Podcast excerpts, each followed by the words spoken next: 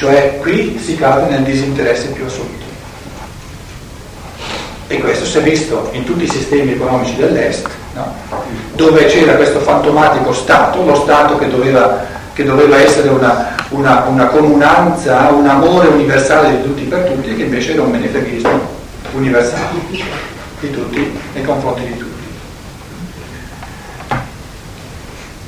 Il, uno dei grandi problemi dell'umanità è che sia a livello di conoscenza, sia a livello di traduzione eh, nella pratica, non si è ancora trovato ciò che equilibria questi due estremi che sono disumani.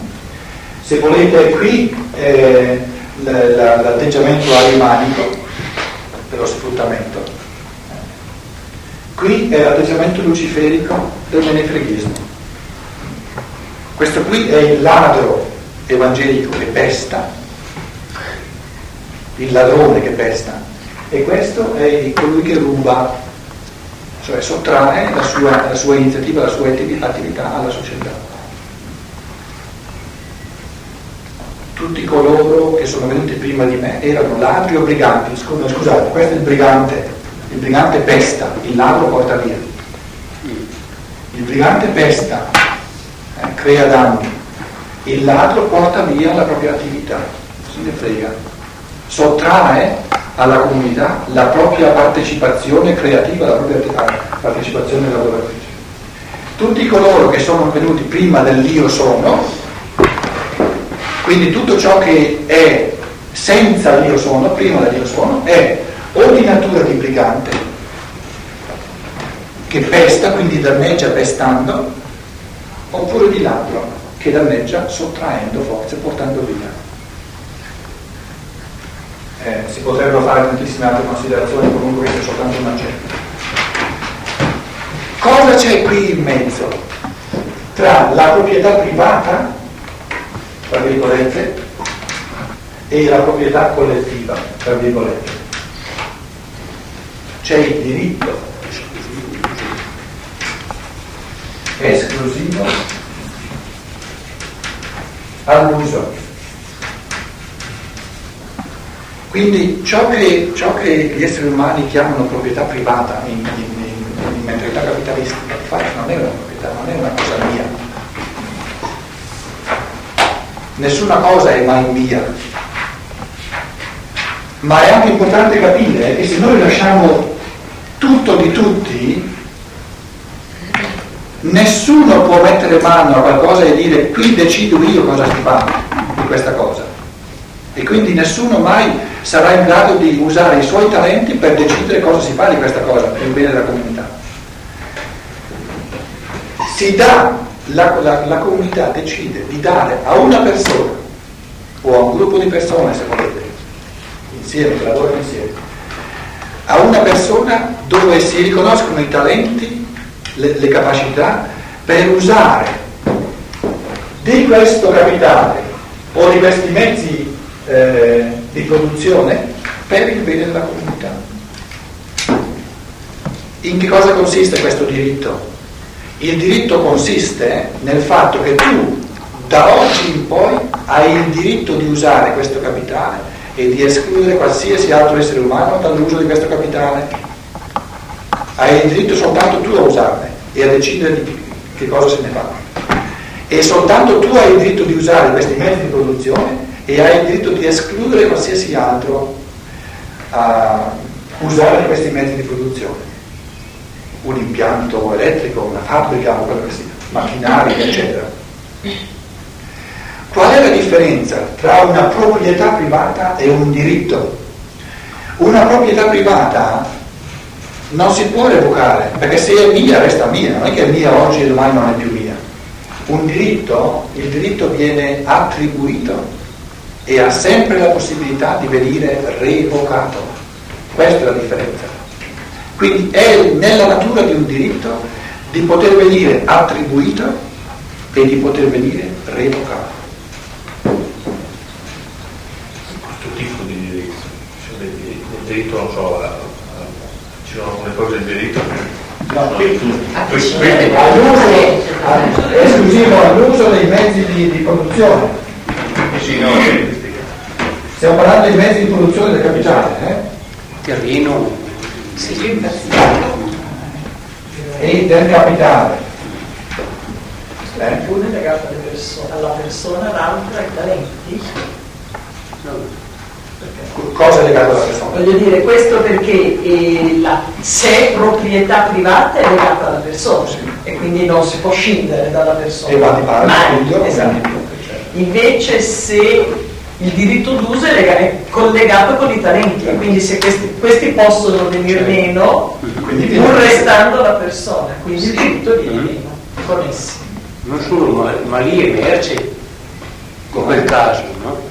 Come proprietà privata diventa merce. Diventa merce Eh. che si può vendere e, e comprare. Mm. Qui non si, un diritto Eh. non si può comprare. Mm. Un diritto deve venire attribuito dalla sfera giuridica. Nella sfera sbagliata. Mm.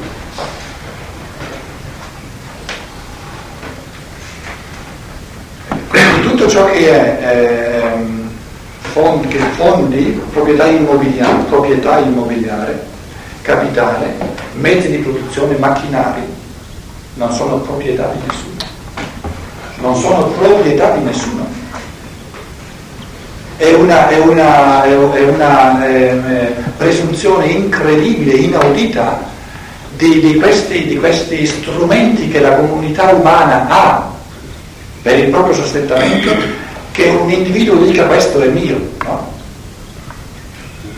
Di volta in volta vengono espressi, viene, espresso, viene attribuito a una persona o a un'altra il diritto di escludere ogni altro essere umano dall'uso. Ma questo diritto non è ereditabile, perché eh, che è- è- a che cosa è legato questo diritto? Ai talenti e soltanto ai talenti. Quindi permane finché ci sono i talenti e viene meno quando vengono meno i talenti. Evidentemente parasitaria. Ecco, ecco. Quindi immaginate, ma non è, non è che, che questo- questa mentalità, che è quella giusta, sia un, un mondo del tutto diverso che noi dobbiamo aspettare che ci venga la grande rivoluzione, no? Possiamo fare oggi subito passi, eh, per esempio, ehm, suppo- ciascuno di noi pensi no, che oggi riceve la notizia, morto il papà o morta la mamma, ho ereditato 200 milioni. Di chi sono?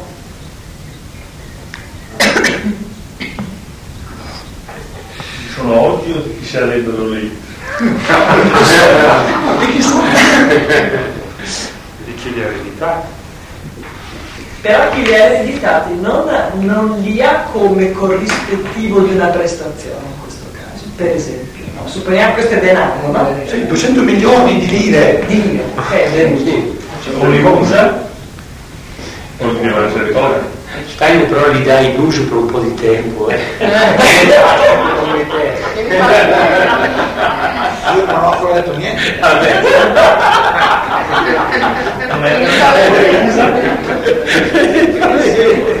Li attribuisce subito.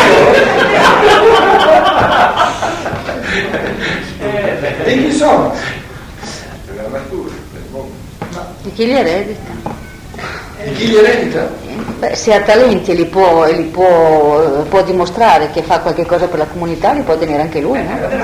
Se, se la sfera del diritto eh, riconosce dei talenti a chi li ha ereditati, questi soldi, e dice io eh, allargo la fabbrica, faccio qualche cosa, no, mai, in nessun caso, neanche se ha dei talenti. Eh, Il diritto esclusivo Marzia, di usare Marzia, quei soldi. che nel capitolo dice almeno due o tre volte che la sfera del diritto non deve decidere a chi vanno questi soldi, deve soltanto assicurarsi che il passaggio avvenga.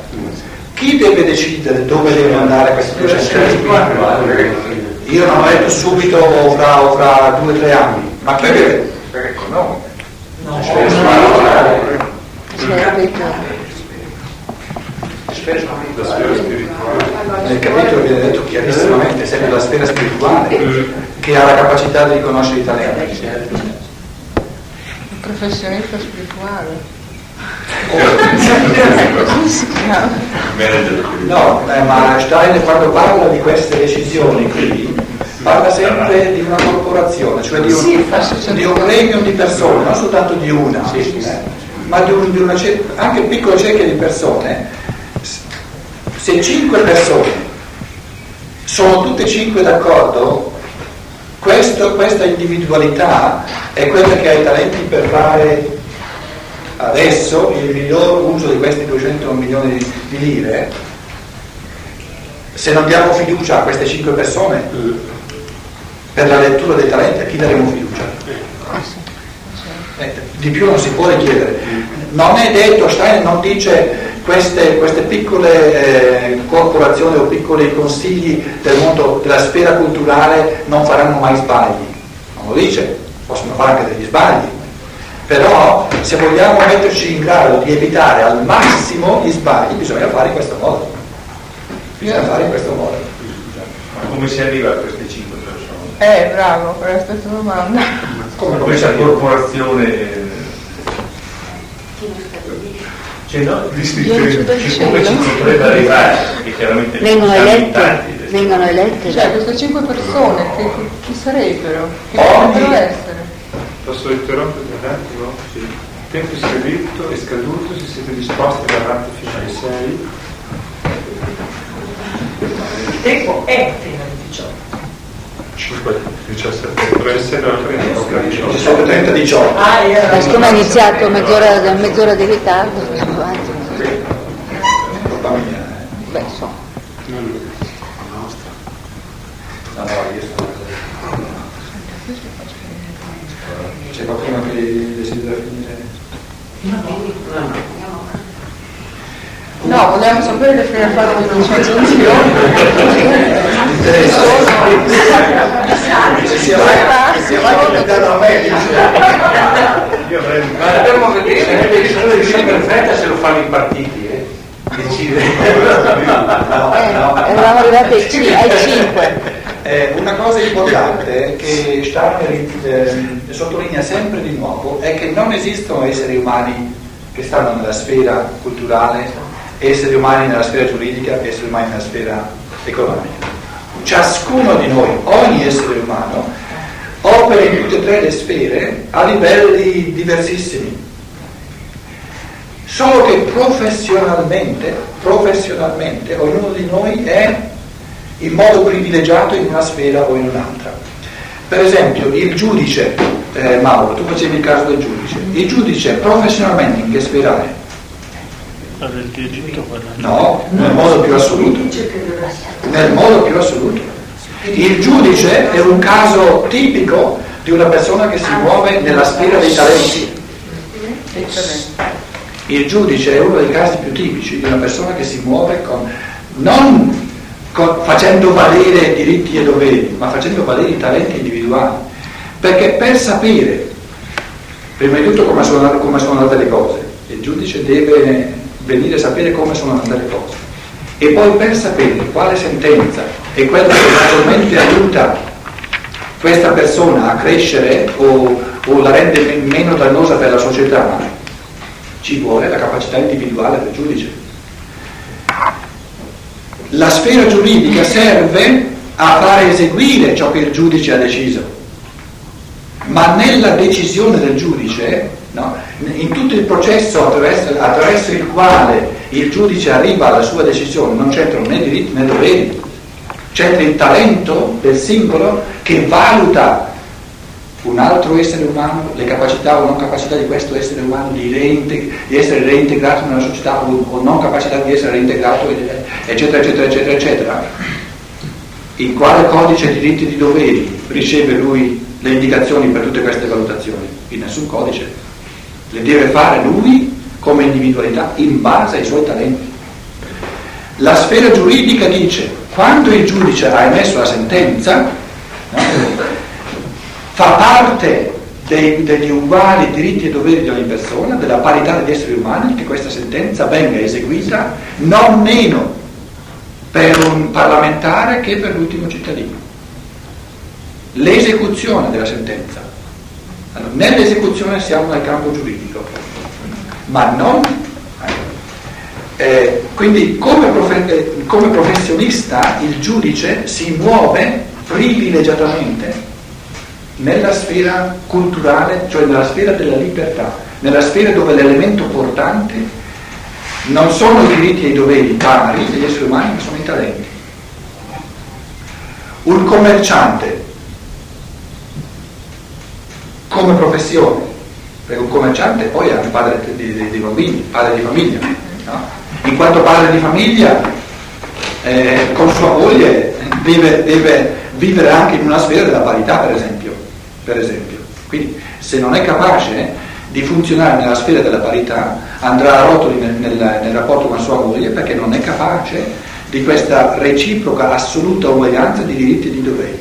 Però in quanto commerciante, nella sua professione di commerciante, quali sono gli elementi portanti di questa professione? Sono quelli delle, delle capacità individuali, dei talenti individuali, quelli del, giuridici della parità dei diritti e dei doveri o sono quelli della vita economica? Tutte e tre? Sono quelli della vita economica. Dove esercita lui i suoi talenti? In campo economico. Quindi esercita i suoi talenti in campo economico. Per esempio, eh, esercita la sua creatività nel trovare il modo migliore per far andare una merce da un posto all'altro, no? eh, usando meno tempo, usando meno, meno eh, inquinando di meno l'ambiente, eccetera, eccetera, eccetera.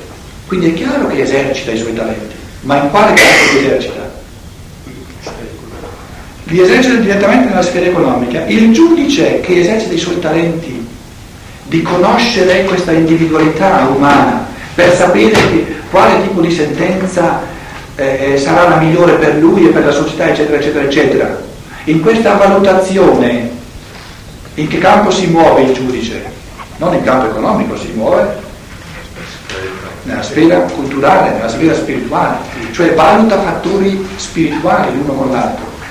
Il commerciante valuta fattori economici l'uno con l'altro. Quindi le sfere in cui ci si muove, naturalmente noi ci muoviamo in tutte e tre le sfere con i nostri talenti, ma è, è diverso muoversi nella sfera economica esercitare i miei talenti nella sfera economica, esercitare i miei talenti nella sfera giuridica. Come si esercitano i talenti nella sfera giuridica? Applicando le decisioni. Eh? Applicando le decisioni. Col genio dell'uguaglianza. Il genio dell'uguaglianza è quella persona che ha la, il massimo dei talenti per cogliere in quali aspetti dell'essere umano, del convivere umano, noi siamo del tutto uguali eh, troviamo 3, 4, 5 aspetti che riguardano l'uguaglianza assoluta degli esseri umani. Troviamo almeno 3 o 4. Dignità. Quale dignità?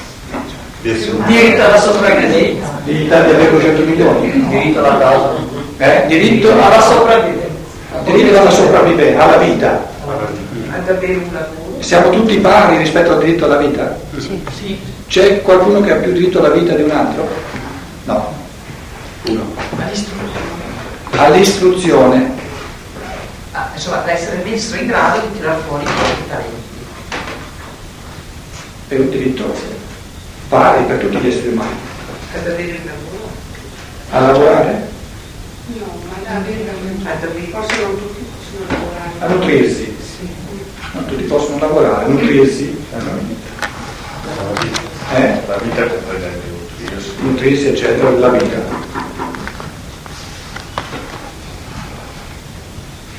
La libertà di parola, Il pensiero. il diritto a dire, a pensare e a dire ciò che uno pensa. C'è qualcuno che ha più diritto a dire la sua opinione di un altro? No.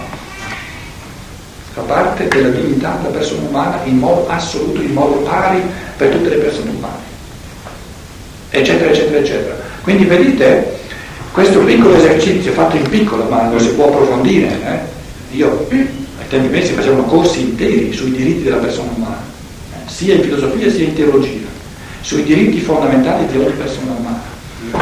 Ora, in questo campo dei diritti della persona umana c'è una persona che, ha, che è più geniale, cioè ha più talenti in questo campo del diritto, un'altra di meno. Quindi il fatto dei talenti non significa, eh, eh, Alessandro parlava, eh, mi è sembrato che tu parlavi dei talenti come se i talenti fossero soltanto sapere qual è il modo migliore di scopare una stanza. È un talento spirituale, è un talento spirituale, cioè tutte, ogni capacità è un talento spirituale, non esistono talenti materiali. Non esistono talenti materiali, ogni capacità è un talento spirituale, anche se si riferisce al fatto di sapere no? in quale modo si pianta un chiodo bene, che vada dentro dritto. Esistono talenti materiali, è una contraddizione in termini.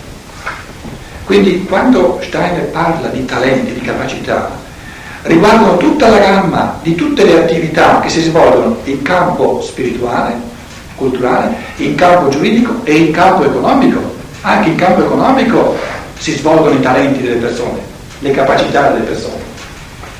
E sono tutte capacità spirituali perché vengono, sono state costruite nell'io in base al cammino di tutte le vite precedenti. Per cui in base a tutte le vite precedenti questo individuo ha queste capacità, un altro individuo ha altre capacità e ognuno ha tantissime capacità, ciascuno di noi ha tante capacità, sia in campo puramente culturale, spirituale, scientifico, religioso, artistico. Ciascuno di noi ha tantissime capacità in campo giuridico e ciascuno di noi ha tantissime capacità in campo economico, pratico, della, della, dell'operatività, diciamo della produzione, della circolazione e del consumo dell'energia. Quindi questi, eh, questi due, 200 milioni Scusami, ma e allora questi professionisti spirituali, come li abbiamo chiamati oggi pomeriggio, che talenti devono avere per, eh, per essere assunti a questo la capacità, la capacità maggiore che presso altri eh. di cogliere i talenti degli esseri umani e di svilupparli. È la definizione di un maestro, per esempio. Eh, Perché se, se una persona non è capace di cogliere i talenti che ci sono in un bambino, le potenzialità, e di svilupparli, che maestro? No. Che quello per esempio di un giudice, un, un artista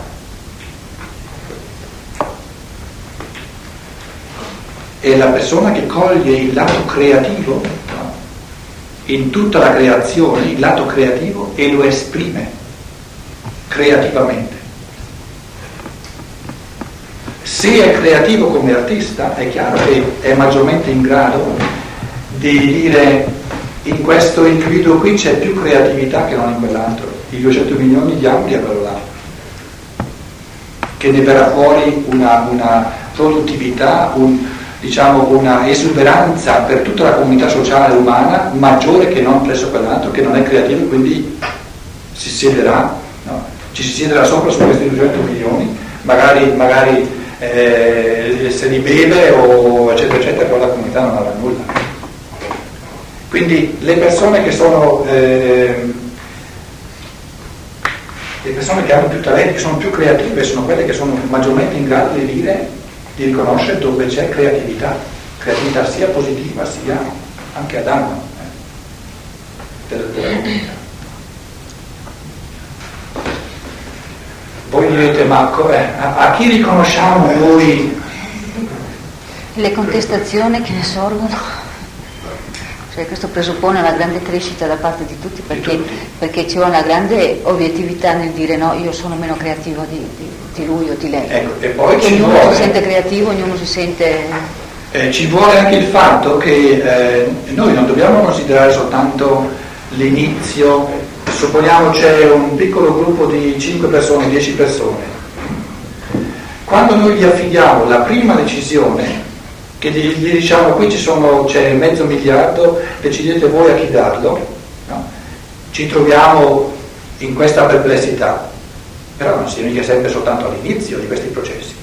Quando noi ci siamo resi conto due, tre, cinque volte che le decisioni di queste persone di affidare il capitale così o così o così, di fatti risultano bene o male sempre le migliori, cominciamo a costruire sempre più fiducia queste persone.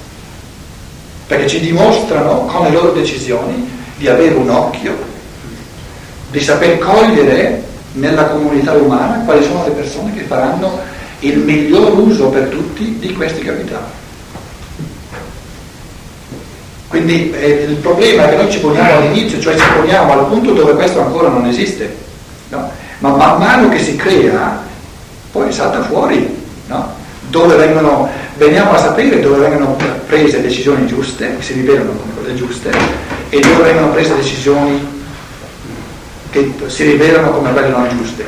Dove si rivelano non giuste viene sempre meno la fiducia, quindi sempre meno persone portano là il capitale dove saltano fuori decisioni giuste, aumenta la fiducia e sempre più persone portano là il capitale, quindi la cosa si regola da sola, in un certo senso. Importante, fondamentale è che questi 200 milioni non passino automaticamente da una persona all'altra, senza che ci sia una decisione di attribuirli a qualcuno che nella, nella mente di colui che decide è la persona giusta per il bene della comunità. Quindi praticamente eh,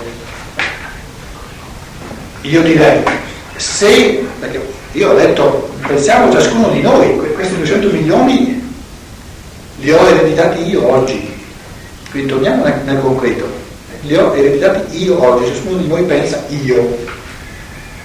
Ora, se ciascuno di noi avesse il coraggio io non dico deve fare così, ma avesse il coraggio di fare le cose nel modo ottimale, prima di tutto dovrebbe sapere che è di, di certo sbagliato tenerseli, di certo sbagliato tenerseli.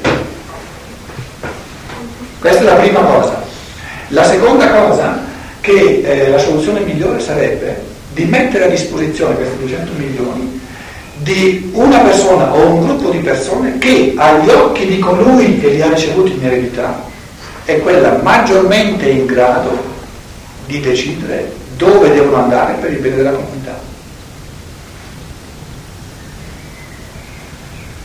Provatevi voi a trovare una soluzione migliore e più sana per l'organismo sociale, non ne troverete una.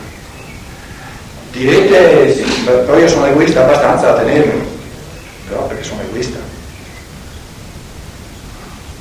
Perché eh, il, il gesto di tenerseli eh, il gesto da cui risulta praticamente il disastro sociale in cui ci troviamo. Qual è il disastro sociale in cui ci troviamo?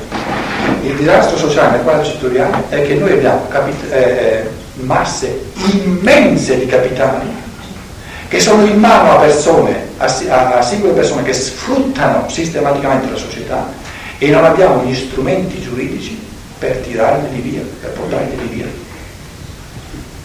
Questo è il disastro più assoluto della società. Perché una, un figlio di, di, di, di, un miliardario che eredita miliardi e che magari non ha la minima idea di responsabilità nei confronti della società, no? che mette insieme in piedi una multinazionale, che sfrutta la terra e l'umanità, in base a quale legge voi togliete i miliardi? Non c'è.